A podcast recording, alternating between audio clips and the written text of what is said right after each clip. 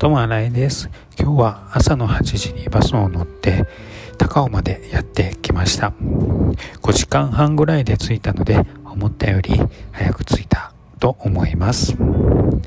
高尾に着いて友達と合流してご飯を食べてその後チェックインをしてそれからリノベーションのところに行ってきました今日はイベントがあったらしくコスプレの人たちがとってもいっぱいいましたそれから夜は夜市に行ってご飯を食べたりしました高尾は雨も降ってなく気温も高いです